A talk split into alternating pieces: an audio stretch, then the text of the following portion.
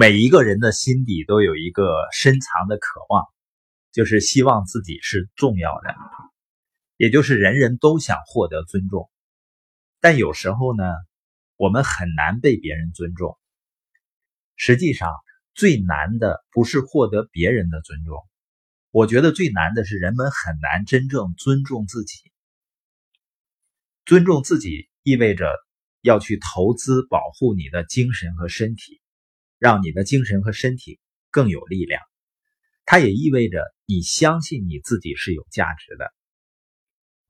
一个相信自己有价值的人，他的情绪就不会受别人看法的影响。一个尊重自己的人，就能够更好的尊重别人。尊重自己的人，肯定是相信自己是重要的，是有价值的。你的价值跟任何其他人相比，哪怕是王思聪。你的价值也不会比他少，最起码在你父母眼里，你比他更重要。而我发现，小孩子在成长的过程中，他最被看重的，并不是被尊重的对待和相信自己，可能最被看重的是学了多少知识，会了多少艺术。当一个孩子成长的过程中，能被周围的人尊重的对待，让他意识到自己是重要的。是有价值的，相信自己，那他未来呢也会尊重别人。前几天呢，有一个书友，他发给我信息呢，因为我没看到，没及时回复，他在我朋友圈说啊，垃圾，还不给我快回信息。我是在美国啊，他发信息的时候，我可能是在睡觉呢。当然呢，我还是回了他的信息，也并没有感到生气，也没有解释。呃，这不是心胸宽，是因为我尊重我自己，我相信自己，我知道自己是有价值的，所以就不会因为别人说什么就否定自己，或者情绪受影响。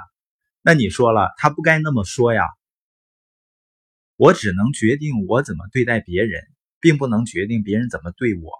所以，因为别人的表现而情绪受影响，我觉得是愚蠢的。而且呢，我也相信这位朋友，他也是有潜力的，也是有价值的。但他是否会发挥他的潜力，创造更大的价值，这是由他来决定的。以前也曾经有一个伙伴说啊，某某跟别人说我是个混蛋，我气得半个月睡不好觉，吃不下去饭，我要找他算账。我就问他，那咱是不是混蛋啊？他说当然不是了。我说：“如果咱是呢，咱改了，不就不混了吗？如果不是，他还可哪说你是？那说明什么呢？”他说：“啊，那说明他是混蛋。”我说：“那你跟一个混蛋较劲，去争，你赢了，你赢了个混蛋；你输了呢，连混蛋都不如。”我发现生活中很多人情绪上的问题，根本原因他是目标不明确。所以呢，才把一些琐事当成钥匙来对待。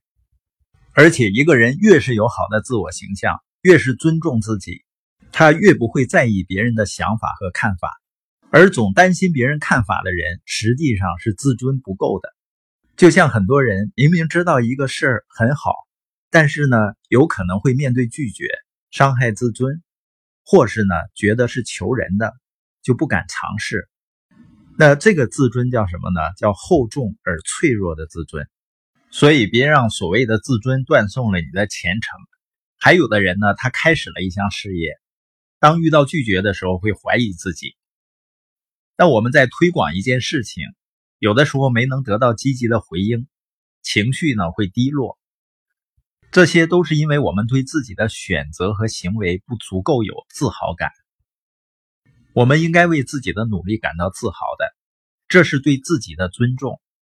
别人什么样的回应，只代表他的思维、他的理念和价值观。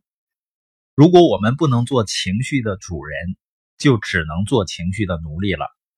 就像老子说的：“胜人者力，自胜者强。”而一个真正能够战胜自己的人，实际上就是能够掌控自己情绪的人。